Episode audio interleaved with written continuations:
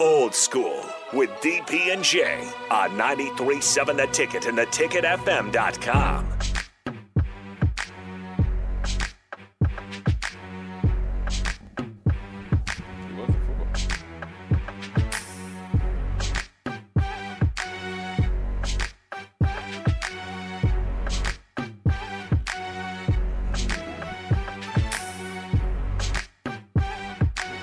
In, can't.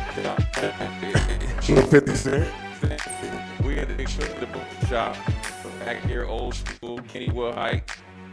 And here with me, Jay Form, the Mercado Certified Piedmontese, 84 and a half block. Got a short segment here, uh, about eight minutes. We're going to talk about playoffs, Kenny. Um, you look at all four of these defenses, right? Philly, San Francisco, Cincinnati, Kansas City. Gonna ask you, what do you think the the going theme is of all four of them? Why they've been successful, and then w- give me one defense you think will stick out this weekend. And when we talk on, you know, next time we like Monday, be like, yeah, that's why they're going to the Super Bowl, They've all been playing aggressive. right? They don't sit back on their heels. They take the the the, The fight to the 'em. fight to 'em. Right. Um, they all got good up, uh, front four. Yep. So um, I think that's what they've been doing, and I think that's what they will continue to do. Right. And what defense do you think will take a hold of this championship game and be talked about more than all you know these four, you know, quarterbacks that generally get all the you know all the news and all the social media attention? I'm leaning towards Cincy. Mm-hmm. They're very, very aggressive. They've been playing uh, Pretty Very- consistent all year. very, very consistent. Under the on- radar, too. Under the radar. Right. Um, you know, the Chiefs have laps, yeah. You The know, big laps. big, big laps. Yeah. So I'm going to go with Cincy. I think their defense is going to going to stand out. Right.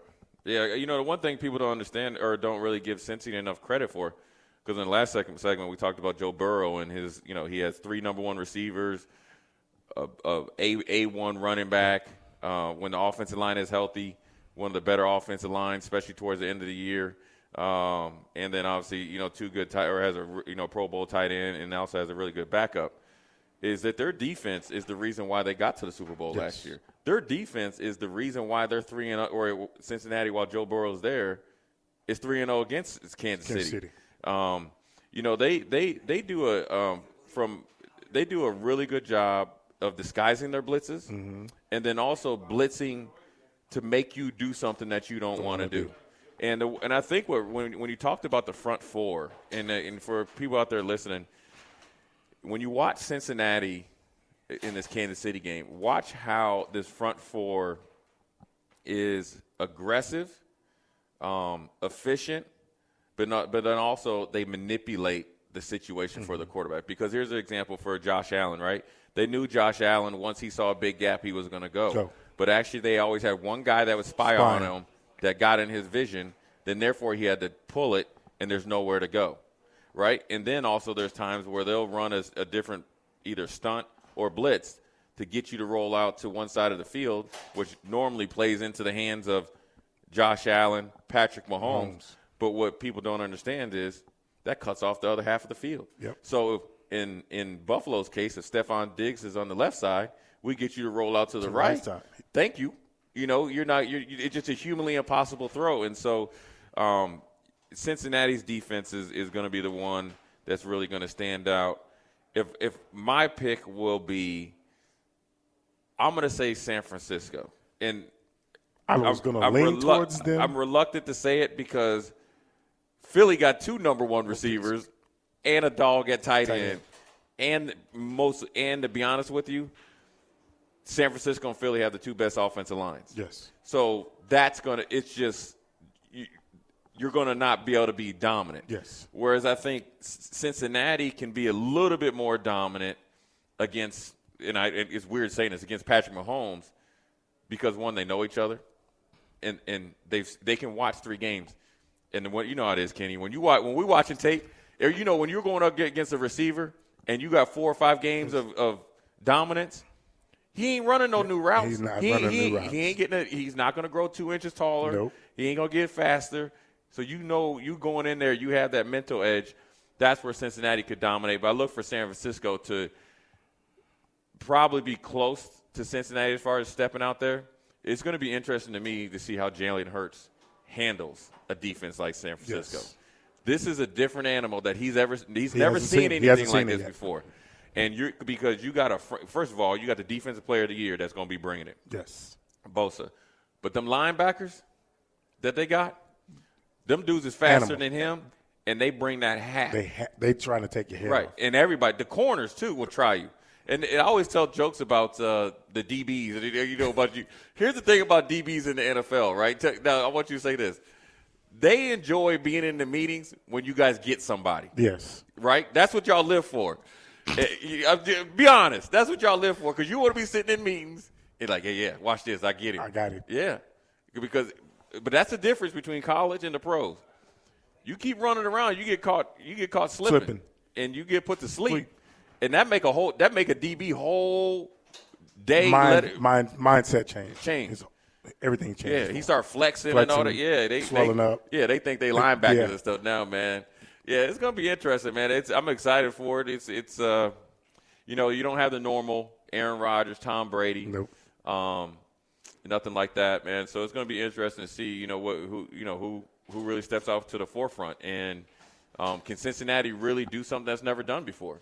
You know, really, King. I don't know if you know, is like the teams that usually u- lose the Super Bowl, a lot of times don't make the playoffs Playoffs. because of the letdown, let alone get back. That's coaching. Yeah, and it's culture. Coaching, coaching, and culture. Right. And, you know, the good thing about a team like Cincy, they're still so young.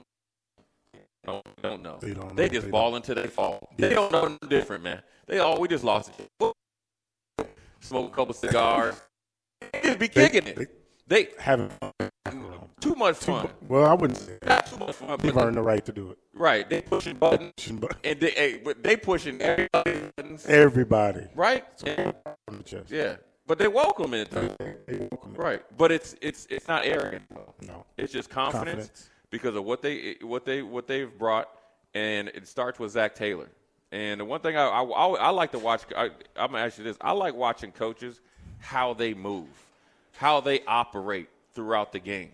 And the one thing I learned eh, I learned or just about him is he's got some stuff to him that it doesn't look like it. He just mm-hmm. looks like a old like all shucks, kind of real quiet, reserve. Quiet reserve.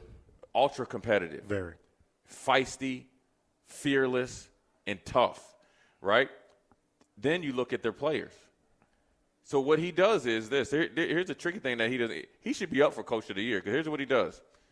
He he he has the parameters that he wants to do. They're a disciplined team, not Mm-hmm. a high penalty team. You'd think a team that that has that type of swagger would be like the Raiders. Yes. You know what I'm saying? More penalties. A lot of penalties. You know, they know the parameters go through to, to where they can, you know, the, the box or the, the lines they need to be within. Just stay within and just be yourself. Stay yourself. within those lines. And we talk about how important it is for a coach, either position coach, analyst, or whatever, right? To let each player be themselves. It's very important. What I always said though, but you need to play with controlled aggression. Right. Controlled aggression. Right. I want you to be you, but play with controlled aggression. Don't I don't want to take your your tenacity, your your Right. your your your passion away Mm-hmm. from you. I want you to be you, but within the confines of the Right. defense or the offense. Yeah, and that because that's huge because you want to be out there. If you can, you know it, and I know it. When you can play free, and you know you're playing for a bigger purpose, you won't go over the edge at Nope. least more than once, um, for the betterment of the team. But if you can play free, and you know your coach believes in you, you actually have like a like an armor built around, Around you, you. that they don't even know. And see, that's what people don't understand, and that's because we were fortunate enough to have coaches that cared about us, right? And I truly believe this coaching staff actually cares about their players because you see it, right? Yes. You see it. You see it. you see it in their leadership. You see it in Trey Hendrickson. You see it in Hubbard. You see those guys are tempo setters. Yep. If somebody's get going too far, hey, chill out, Chill man. out. And it's done right there. That's great, man. It's, That- it's but that's every great team though. right. That's every So they're doing everything that everybody was doing, but the thing is, them doing it with such a young team starts with Zac, right? And you got to think Zach, like he he was steadfast in that first year where they thought like he was going to be a one year and one and done. one and done. Joe Burrow got hurt. He said, "Hold, pump the brakes now. Yep. Yeah, we're gonna still win a couple games, But when we get that dude back, we're about to set it off. And so now you're seeing what, it, what, it, what his vision is. So that's a good segment there with Kenny. We're going to go to break. We're going to come back. Uh, I'm going to have a quick question for Kenny to just to talk about um, what it's like to be in a room getting ready to play for a championship versus not playing for, you know, when you're playing for a regular season game. We'll be back old school. Kenny Wilhite, Jay Foreman, live from the Mercado. We'll be back really short shortly here. Watch Old School live on Facebook, YouTube, or Twitch. Old School with DP and J on 93.7 The Ticket and the theticketfm.com.